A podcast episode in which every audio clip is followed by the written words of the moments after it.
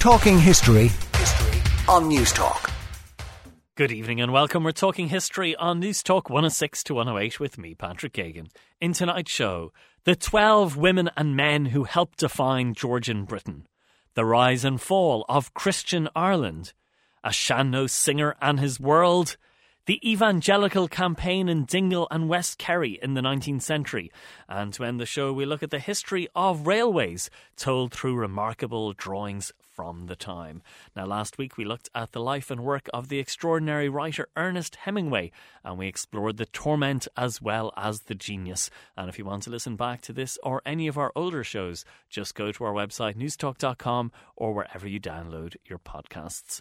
We begin tonight's show by meeting the Georgians. Mad, bad, and dangerous to know is how Lord Byron was described by one of his many lovers, and mad, bad, and dangerous to know also serves as a good description for the entire Georgian period, the hundred or so years between the coronation of George I in 1714 and the death of George IV in 1830.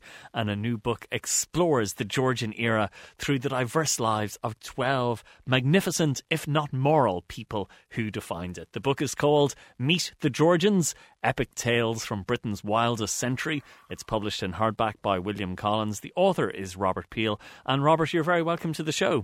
Thank you so much for having me on. Can we begin, first of all, with a, a, broad question about the Georgian era? It doesn't really seem to, to get as much attention as some other periods of British history, like the Victorian era or the Tudor era, and I wonder why is that?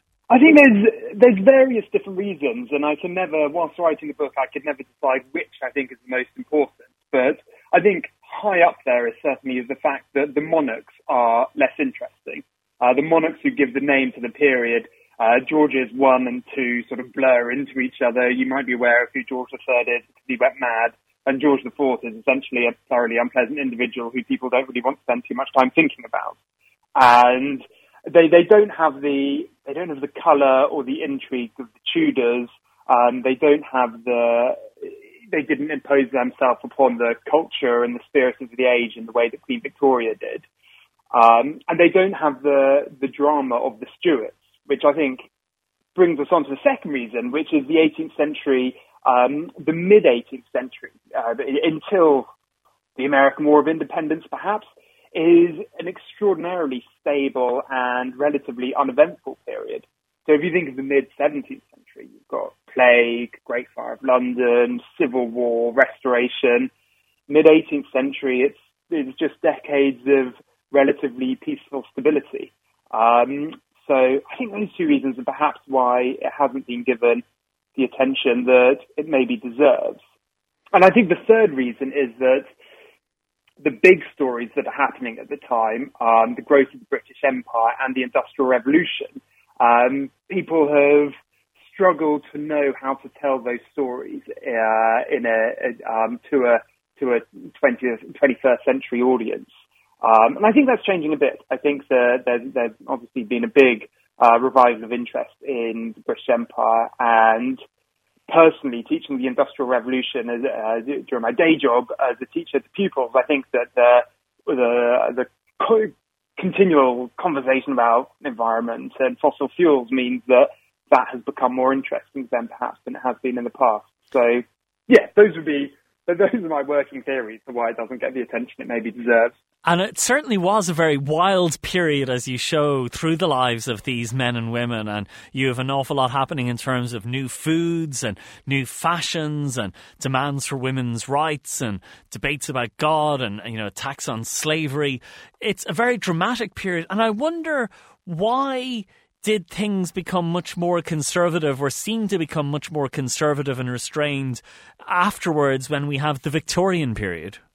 Oh. Um, fascinating question, and I, I, I, dedicate the conclusion of the book to trying to answer that. Um, I think it goes back to what I was just saying about the. Um, it's sometimes called the mid 18th century the age of equipoise or the age of equilibrium. There was a real.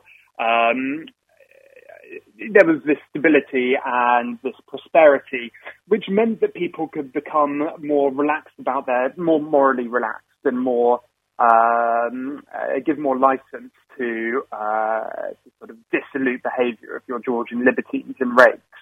And I think when that age of equipoise starts to end and suddenly um, historical events start to feel a bit more serious and a bit more immediate, um, that, that moral complacency starts to go.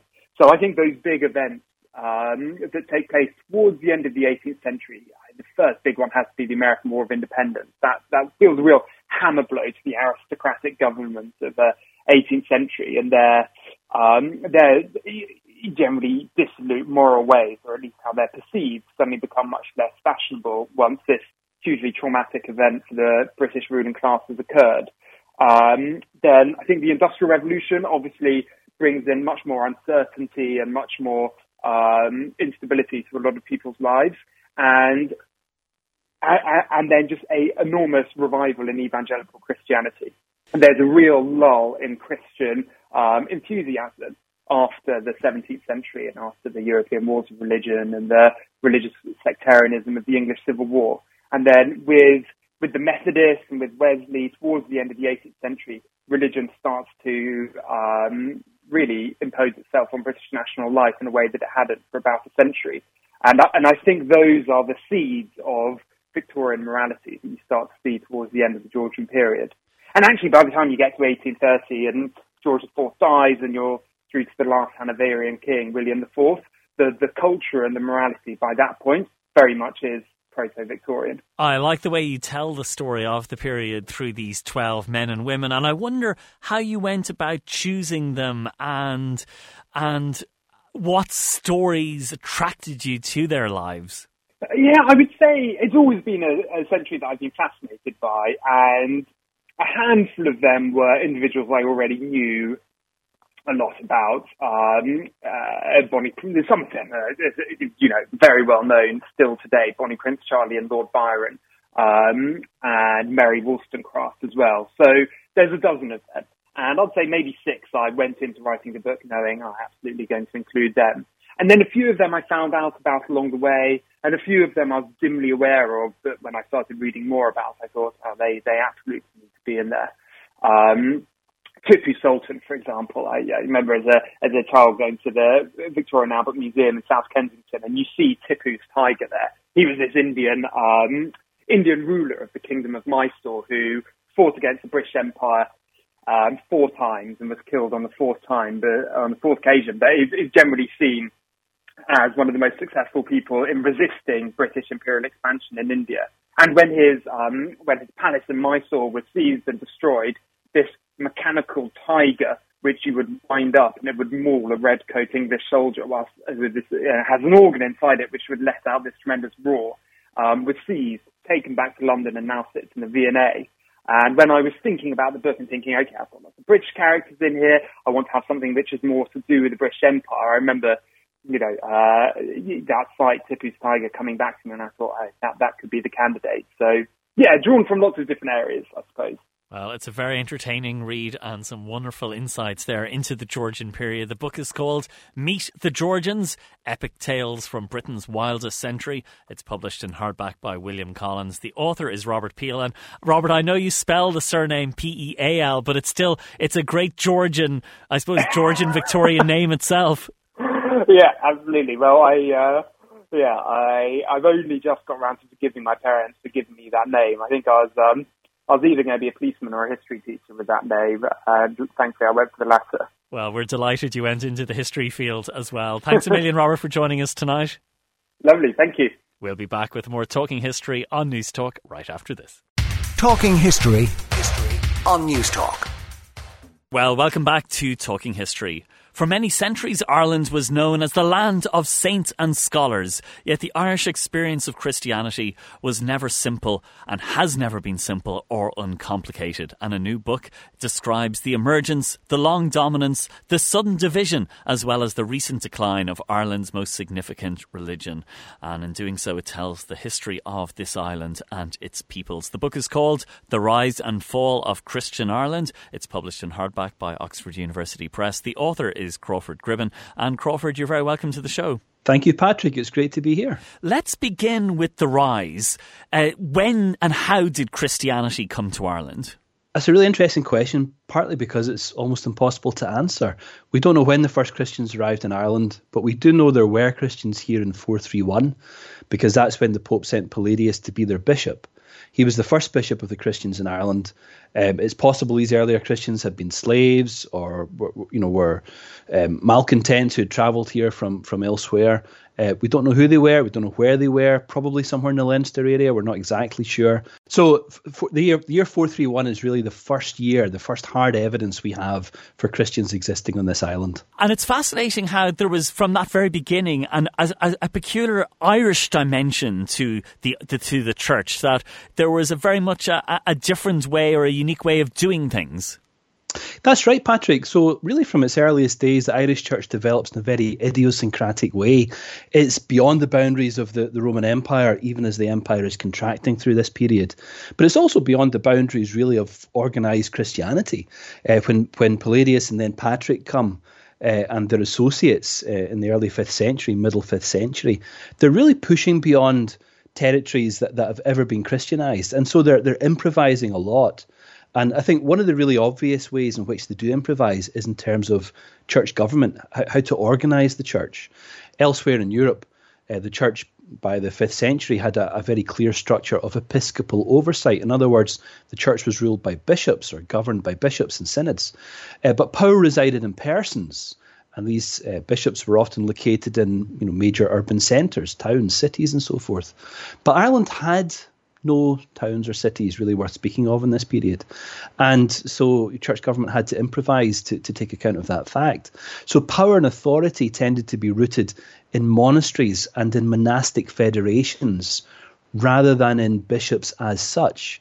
Now, there's a really interesting overlap between bishops and monasteries really for the first couple of centuries of the Irish Church. And again, that's most unusual in, in, in European terms.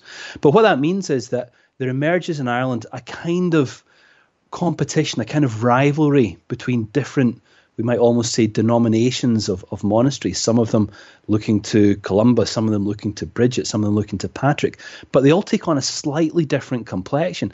And so, even from the very earliest years of Christianity, there's variety within the Irish Church. There's different ways of doing things, even different ways of calculating the date of Easter. Um, there are, you know, there's I think maybe a, a two week window of variation between different dates on which Easter is celebrated between these different monastic federations, and that continues right up to the 8th century. But one of the most enduring, long lasting of the idiosyncrasies of the Irish Church is its tendency to allow its priests to be married. Uh, and that's something that uh, reformers try to stamp out in the 12th century. Uh, but it's something that continues right the way through to the 16th century, when, ironically, it's the Protestant Reformation uh, that really pushes the traditionally minded part of the Irish Church, the, the, the Catholics, to organise as a community much more fully and finally, and finally to stamp out uh, the, the practice of clerical marriage. Now, skipping ahead a number of centuries, let's go to the 16th century and the Reformation. Why did the Protestant Reformation fail in Ireland? The Protestant Reformation failed in Ireland most obviously because nobody wanted it, or hardly anybody wanted it. There was a, some kind of census taken at the beginning of the 17th century that suggested at that point, which is now what, 80 years after the beginning of official uh, reform within the Irish church and state, around 80 years after that reform began, there were still less than 120 Irish born Catholics who'd converted to the Reformed Church. So, wh- why was it such a dramatic failure? Well, it seems to be such a dramatic failure precisely because some of the things that were pointed to as evidences of abuse in the church in Europe, for example, clergy with uh, concubines or, or semi official wives and families, while elsewhere they may have been objects of ridicule and satire, in Ireland that kind of practice was regarded as normal. It was regarded as just part and parcel of what it meant to be a clergyman, a, a priest within the Irish Church. So the you know the, the major doctrinal issues that, that we know about in the European Reformations, um, Martin Luther's claim of justification by faith, for example, it just doesn't get purchase in Ireland. It never really gets momentum going in Ireland, partly because almost everybody is very satisfied with the church as it exists. And then again, skipping ahead some centuries to uh, the creation of the state in Northern Ireland, uh, the creation of the Free State in the South, you have a, a significant division there politically, but there's also a, a, kind of a religious division as well in terms of uh, the dominant religions. That's right. So if, if you look at the Free State, which becomes the Republic eventually in the later 1940s, it's got a very, very small Protestant population, which continues to decline until by the early 1960s, the Protestant community in the Republic represents probably around 3%, 4% of the, of the total population. In Northern Ireland, there's a, a much different situation. Northern Ireland gets set up supposedly as a Protestant parliament for a Protestant people, but in fact, around one third of the population is Catholic, and that that population proportion continues to grow through the history of the Northern Ireland state. So. In some senses, what happens in 1922 all the way up to the 1937 Constitution and what becomes the Republic is, is a really ambitious attempt to create a fully functioning Christian state. De Valera and other architects of the early state are trying to work out what should a Christian state look like, and they get a lot of advice, not just from Catholic clergy and, and, and, members of the hierarchy, but from Protestants as well. And they're really deliberately trying to craft something which is distinct and which is really up to date in terms of Catholic social teaching. They can do so because they will have implicitly the support of a vast proportion of the population for whom that is the most natural thing to do. In Northern Ireland, the state is much more conservative in a way. It, it doesn't really break with the past in the way that the, the southern state is able to do. It, it, it never really has the ambition to create itself as a fully functioning religious state, although certainly some members of government would, would have liked that to happen. And finally, Crawford, what do you see as the future of, of Christianity in Ireland, given that there has been such a, a rapid process of secularisation, definitely in the south and, and, and happening in the north as well? Is there a future? I think there's definitely a future, but it's it's going to be a very different kind of Christianity to the kind of Christianity we've been used to. The major denominations uh, are certainly beginning to crumble in terms of weekly church attendance. Uh, in, in the Republic, that's especially obvious. It's obvious too in the North, though I think that it's taking much slower. Uh, but the direction of travel, I think, is is broadly similar. And so I think that you know we're going to see a much more lay-led, a much more improvisory, a much less denominational, much less churchly kind, uh, kind of Christianity. Uh, I mean, the church lurches from crisis to crisis, always has, and probably um, is likely to continue to do that. Um, but with gifted leadership, you know, with some clarity of vision, with some ambition, I think there's no reason why it can't reform uh, and perhaps think about how to do things differently in the future. Okay, well, Crawford, congratulations on the book. It's called The Rise and Fall of Christian Ireland. It's published in hardback by Oxford University Press. The author, Crawford Gribben. And Crawford, thanks so much for joining us tonight. Thank you, Patrick. We'll be back with more Talking History on News Talk right after this. Talking History, history on News Talk. Well, welcome back to Talking History. A new book provides a dedicated presentation of the renowned Connemara singer Colm Ó and it places Colm in the context of life in Connemara during his lifetime as a farmer and a fisherman for whom song, lore, and music were the fabric of his everyday life. The book is called Colm Ó An Irish Singer and His World. It's published in hardback by Cork University Press, and I'm delighted to welcome the author Rhonach E. Ogon to the show tonight. Uh, you're very welcome. Thank you very much. Uh, tell us about Colm Caodháin. Uh, talk to us about his significance as a singer and why uh, this uh, bringing together of Irish vernacular culture is so important.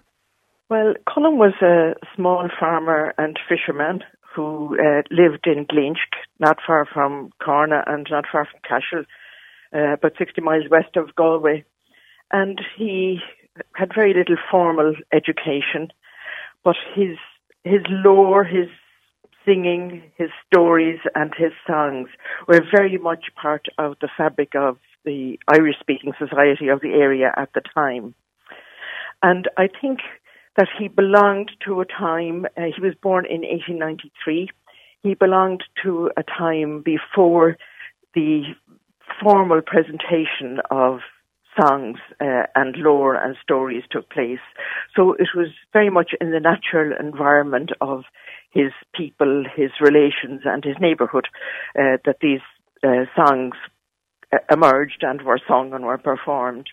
And I think that is one of the basic uh, messages, I suppose, of his life. That it was it was different to the way perhaps that we are inclined to view uh, music and song today, in that they have taken very much to the stage and to a more public performance, and maybe also the notion of competitions wasn't as much to the fore in, at his time. And this book brings together some wonderful archival material, and uh, there's uh, the autobiography that uh, collected through Seamus Ennis. Uh, it's in the original Irish with an English translation. That there's a wonderful bringing together of of all these different elements in this book.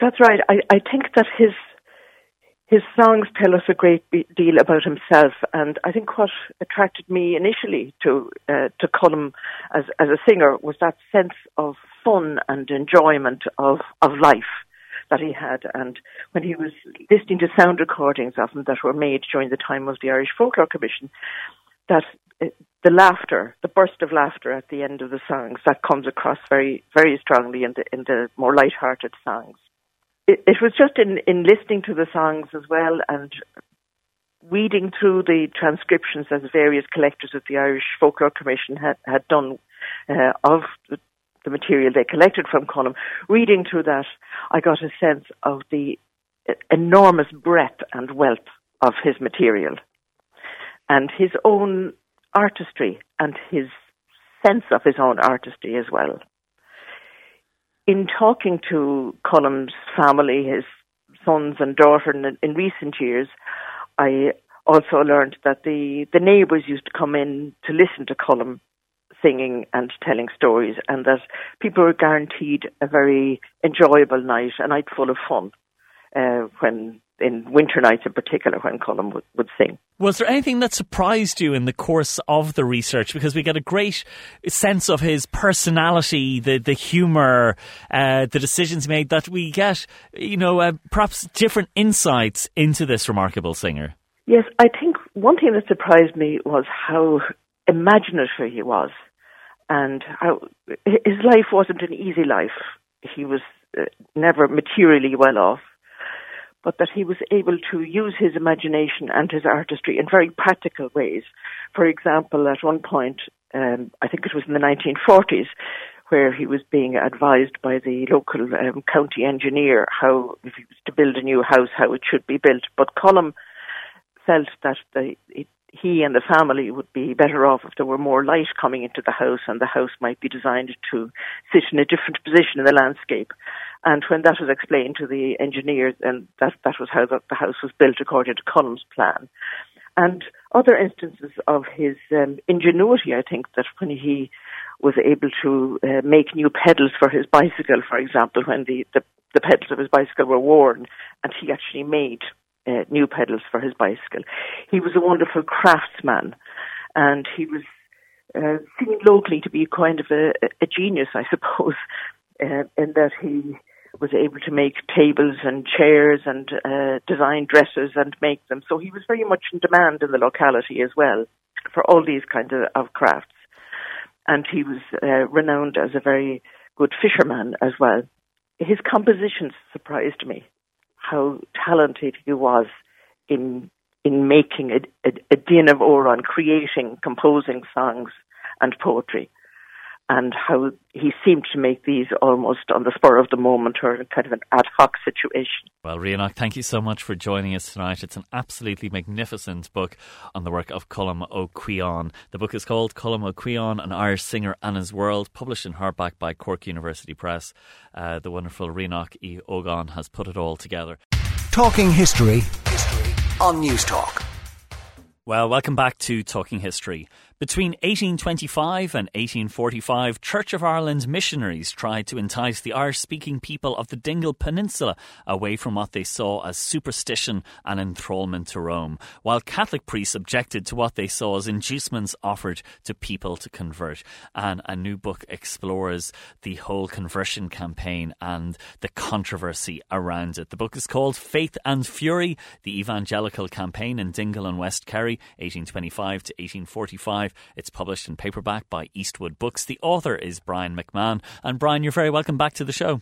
Thank you very much, Patrick. It is an extraordinary story, and it's it's a story full of such fury and controversy. So, why was there such a coordinated conversion campaign in Dingle and West Kerry at this time? Well, attention was first focused on the area by the Irish Society for the Education of the Native Irish through the medium of their own language a grand title for the society. And their aim was to introduce the Bible to Irish speakers because they believed the Church of Ireland had neglected native Irish speakers and the monoglot, roughly two million people who spoke only Irish. So the arrival of the Bible in Irish was a, a huge uh, attraction to people um, to hear the great stories of the Bible in their in their own language, first of all, and then through the schools that the society set up to learn to read for themselves these great stories in the Bible and to hold it in their hands. So the language was a, a huge attraction. People were described as being all on a blaze for the Irish scriptures, and um, it, it touched their hearts in ways that perhaps the Latin and the rituals of the Catholic Church didn't at that time. So, was it a successful campaign? Did you see people converting, and were they converting for, I suppose you'd call them genuine reasons, or what were there inducements as well, which is what was also claimed? Well, there was charges and counter charges the whole time, and it did provoke a lot of um, antagonism, of course, from the existing um, parish clergy, the Catholic clergy of the side, and it's difficult. It was difficult then, and it's difficult now to adjudicate on people's motives. And I suppose the best thing that we can say is that there were mixed motives. Some people converted for perhaps the purest of reasons, and others converted for um, less noble reasons, um, because undoubtedly there was a sense of bettering yourself. The, the, people who were targeted were indeed the poorest of the poor, and so going along with the conversion that followed the introduction of the Irish Bible, improved their lot in life. There's no doubt about it. Um, their opportunities for employment, their association with maybe the grandees of the Dingle area, the landlords and the public officials and the people in the Coast Guard, all of those would have been in the Church of Ireland already. The real antagonism came when it became institutionalized. It began as a, a wholesome movement and often without opposition from priests, a wholesome movement of Bible reading in their, in their own language and it was relatively innocuous. But when buildings started to appear, like parsonages and churches and schools, and many, many more people began to join, then it was perceived as a threat. And the money that was involved um, was definitely envied by some of the Catholic clergy who wouldn't have had anything like the resources that their counterparts in the Church of Ireland had and the controversy was, I suppose, stoked and and uh, in, in, intensified by the the rival newspapers which covered all of these things, and it led to a, a, an incredible libel trial in March 1845. Yes, it's uh, modern in some ways that there was a whole media dimension to it. It's amazing to learn that in Tralee at that time there were three newspapers being published, and one of them tried to steer a fairly neutral ground, but the other two, the Kerry Evening Post, was partisan on the side of the Church of Ireland and landlordism and the status quo, and then the Kerry Examiner was partisan on the other side, populist and nationalist and pro O'Connell and pro Catholic, of course. And they really fomented the issue very much. Week after week, sermons were reported, editorials were written, letters were published, and the language was quite, quite venomous, I have to say, at times. And that is one of the reasons why the legacy of the whole conversion campaign is um, regarded as slightly toxic, I suppose would be the word for it. It's, it's um, embarrassing and perhaps even um, shameful reading now to hear two Christian denominations going at each other with such uh, fury. And is the legacy of the the events of this time is it still present there in Dingle and, and the West Kerry area? Are there still signs of it around? There are indeed, especially in the, in the, in the buildings as you travel around the peninsula. For example, in the heart of Dingle itself, there's a street called the Colony, and you look and wonder what was the colony. And what it was was a little enclave of houses where converts came together for their own protection and for their own survival because ostracism or boycotting before the word was invented, boycotting was a part of the way they were treated at the time. So they clustered together in a colony for their own safety and security and solidarity. Likewise, you'll see um, a big parsonage building in, the, in Ballyferriter and uh, further on in Kilmalkedar a church in splendid isolation, an old Protestant church um, without a village or anything around it. And of course, even on the Great Blasket Island, the first building that people, visitors to the island see, eh, are the ruins of the old school of the mission, the mission school. Very good. Well, it's an extraordinary story, Brian. The book is called Faith and Fury The Evangelical Campaign in Dingle and West Kerry, 1825 to 1845, published in paperback by Eastwood Books. The author, Brian McMahon. And Brian, thanks so much for joining us tonight. My pleasure, Patrick. Thank you. We'll be back with more Talking History on News Talk right after this. Talking History, history on News Talk. Well, welcome back to Talking History. A new book tells the extraordinary story of someone who was a true political maverick and who had uh, an incredible insight into some of the major events of 20th century Irish politics. The book is called Peadar Cowan, Westmeath GAA Administrator and Political Maverick. It's part of the Maynooth Studies in Local History series, published in paperback by Four Courts Press. And I'm delighted to welcome back to the show the author, Tom Hunt. Tom, you're very welcome back. Thank you, Patrick. Thank you. Talk to us about Peadar Cowan because he really was there for so many of the great events uh, politically of the 20th century. You know, whether it was the War of Independence, whether it was, you know, say the mother and child scheme, you know, the, the political events of, of all of these different decades. Who was he? And I suppose what got you interested in his story? Well, who was he? Well, Peadar Cowan was born in Cavan in 1903, and his initial foray into politics, I suppose, or into the world of politics took place in in uh, 1920 when he um, became involved in the War of Independence, was was uh, arrested almost immediately and spent 13 months in Crumlin Road jail, and was released from prison uh, at the time of the treaty signing, and then joined the, the new Irish Free State Army. My interest in Peadar Cowan, I suppose, began when I did some study on the development of Cusack Park in Mullingar, County Westmeath. And um, was really the one who drove that uh, project. He he had he was of immense significance in the uh, world of the Westmeath GAA between 1925, roughly 1927 and 1937. Uh, a decade as uh, chairman or secretary of the board at various times, during which he transformed the world of Westmeath GAA, and really, uh, he's, I suppose, there is no doubt about it, he's the founding father of, of the modern Westmeath GAA. And that, that was my initial uh, contact with the, the, the, life and times of Peadar Cowan. And in, in researching the development of Cusack Park, I did come across uh, references to Peadar Cowan as a, a, politician in later life. Now, the, the people who referred to Peadar Cowan as a politician didn't know anything about his GAA career and, I, and essentially, I didn't obviously know anything about his political career. So I engaged in further research.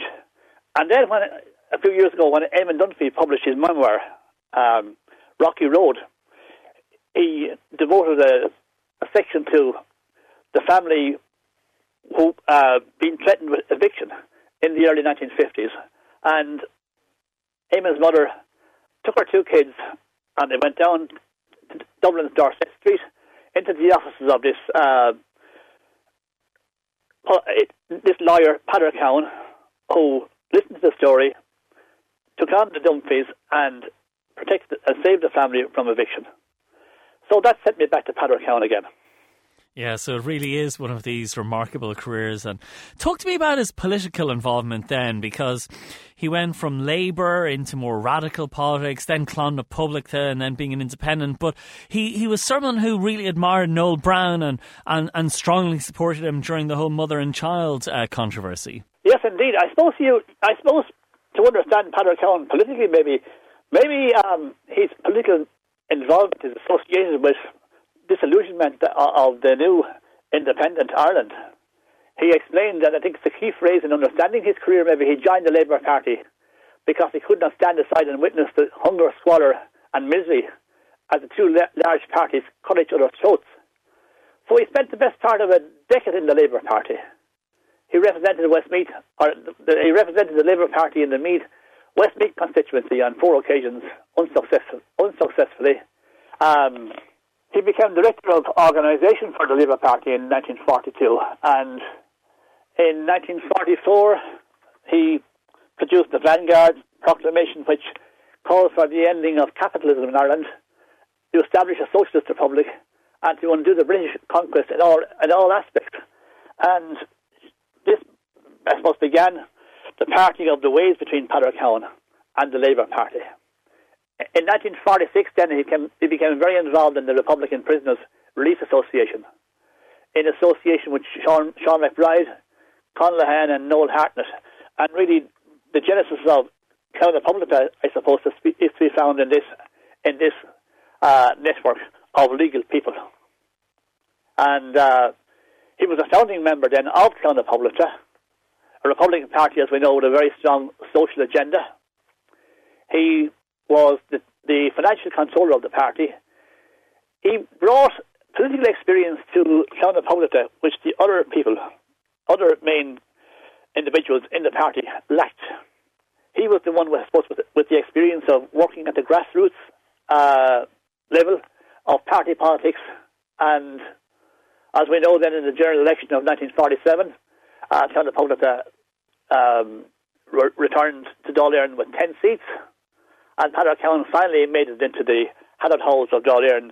He was elected for the Dublin North East constituency. Unfortunately, I suppose his association with the of Public ended quite ended soon after that. Within five months of entering Dáil Éireann, um, he was expelled from the party. He opposed Ireland's or the state's uh, and spoke in the Dáil against the state's um, association with the Marshall Plan, which of course was as Sean McBride's Sean McBride's baby as Minister for External Affairs. He had been involved in, in the negotiations and so on, uh, dealing with the Marshall Plan, and spoke against Dáil and was expelled from the party. He was out of the party when he was in, an independent when the Mother and Child scheme was introduced the scheme to provide free medical care for all children under 16 and their mothers without um, without any means test, which I suppose essentially would have been uh, a public policy. And Tom, can I ask you then about some of the maybe the you know, because there was these tragedies and darker elements as well. He, for example, uh, spoke out about against institutional abuse in the Dáil in the 1950s. But then in the late 1950s, he was convicted and, and was back in in jail for fraud. And what what happened there? Yes, unfortunately, his career is bookended by by, by terms imprisonment. Yeah, he, he, he lost his Dáil seat in 1944, and he's he's professional and and I suppose private private life seems to have unravelled for the, the, in the in the second half of the 1950s. He was um, his wife Rosemary died after a brief illness in 1955, and um, that seems to have had a, had a, uh, a serious impact on him.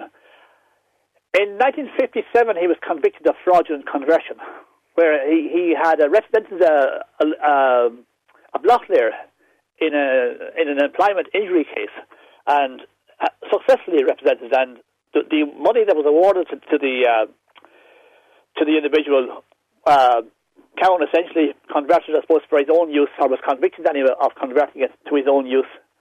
And when he, he was unable to pay to pay the the uh, his client when he requested payment, uh, he was charged with, was charged and convicted and imprisoned in 19, in 1958. He spent a year in prison in 1958. Uh, prior to that, he had been declared bankrupt, and he also had uh, was obviously removed from the from the role of solicitors. Yeah, he in 1960 he published this short booklet, an amazing document, really amazing social document. Nothing like it uh, had been seen prior to this. When she when she examined, I suppose he put his he put his twelve months in prison to very good use. Uh, he examined the uh, Irish penal reform system. The booklet is uh, a, an in depth, pretty intense examination of Jai prison and other prisons in the country as well, reform schools, industrial schools, he said, and reformatories can be a positive danger to the children sent to them. And this was really extremely radical document for its time. I know, and it gives an insight into how he was able to to channel, I suppose, his own experiences and put them to, to good work. And I think your book really shows how how this figure, who, whose name won't be familiar to many people, played such a significant role during uh, very, very different periods of Irish history. The book is called Peadar Cowan, Westmeath GAA Administrator and Political Maverick. It's part of the Maynooth Studies in Local History series, published in paperback by Four Courts Press. The author, Tom Hunt. And Tom, thanks so much for joining us tonight. Thank you, Patrick. Well, that's brilliant. We'll be back with more Talking History on Newstalk right after this. Talking History on Newstalk. Well, welcome back to Talking History. The advent of railways in Britain was a fundamental part of its economic and social revolution in the 19th century, with technical advances that were the envy of the world and chronicled from the beginning through meticulous drawings. Detailed plans were created of locomotives, carriages, and wagons, as well as of stations, bridges, and tunnels. And about a million of these magnificent drawings have survived, and a new book uses them to tell the story of railways. The book is called Railways A History in Drawings. It's published in hardback by Thames and Hudson. The author is Christopher Valkoinen. And Christopher, you're very welcome to the show. Hello. So, Christopher, uh, first of all, it's quite incredible that so many of these drawings have survived. Can you talk to us about uh, these engineering drawings? What exactly are they and why were they done? So, engineering drawings, um, they are typically quite large format. Uh, so, we're talking um, so it's the kind of thing that will fill your dining room table quite often.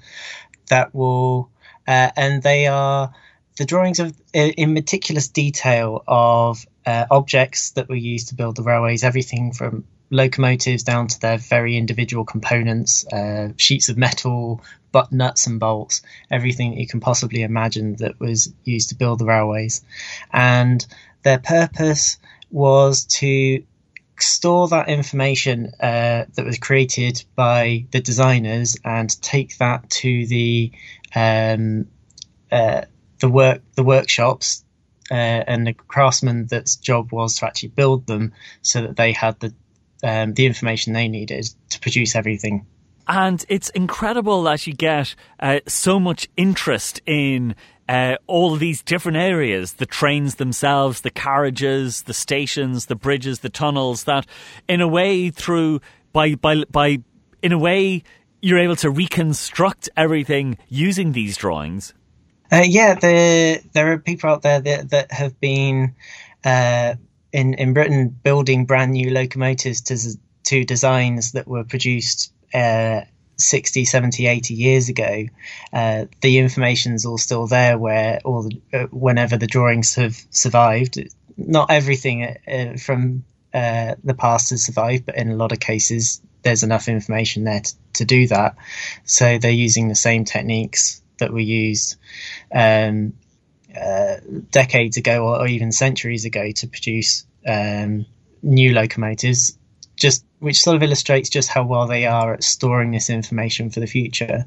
Some wonderful innovations that they were playing around with as well during this period. Talk to me about the hover train. Oh, the the hover train was a, a fantastic little concept. Um, if you can imagine a um, just a concrete beam that was a single, uh, a, like a single rail, but uh, like a monorail, but it was a quite a large chunky beam, and around that beam you applied what was essentially three um, hover like like plates you would get uh, as a hovercraft. That meant that anything that uh, kind of vehicle that you put on it was effectively hovering in air, but could be guided along this this beam, uh, which would uh, then form a, a type of railway.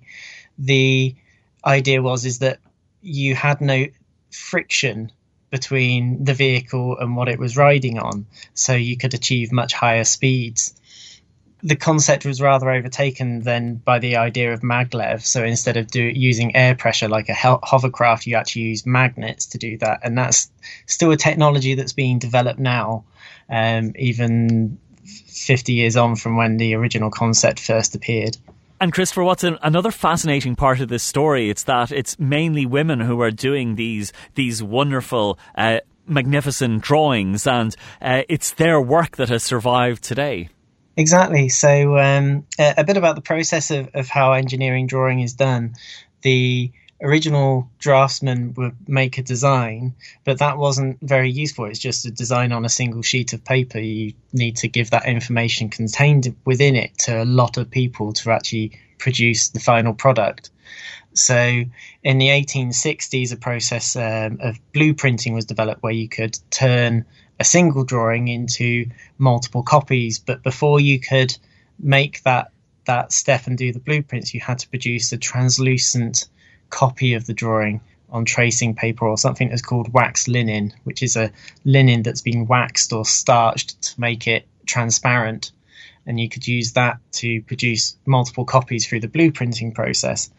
And the people that did the actual copying, uh, or tracing as it was known, um, were from the start of the 20th century almost exclusively women. Um, but the those copies that they produced were what were known as the master copies because those were the ones you could produce lots more copies from. They were the valuable copies that could be used into the future. So those are the ones that survive now. So it's in what's actually held in the archives at the National Railway Museum is work that was mostly produced by women and not by men. Very good. Well, the book is called Railways A History in Drawings. It's published in hardback by Thames and Hudson. The author, Christopher Valkoinen. And uh, Christopher, thanks a million for joining us tonight. Thank you very much. And that brings us to the end of another edition of Talking History. My thanks to everyone who put tonight's show together Susan Cahill, my producer, and Peter Malloy on sound. Next week, we'll be looking at the life and legacy of King Canute, and we'll be finding out how a Danish prince became the King of England. So join us next week on Newstalk. We've been talking history. Good night. Talking history, history on Newstalk.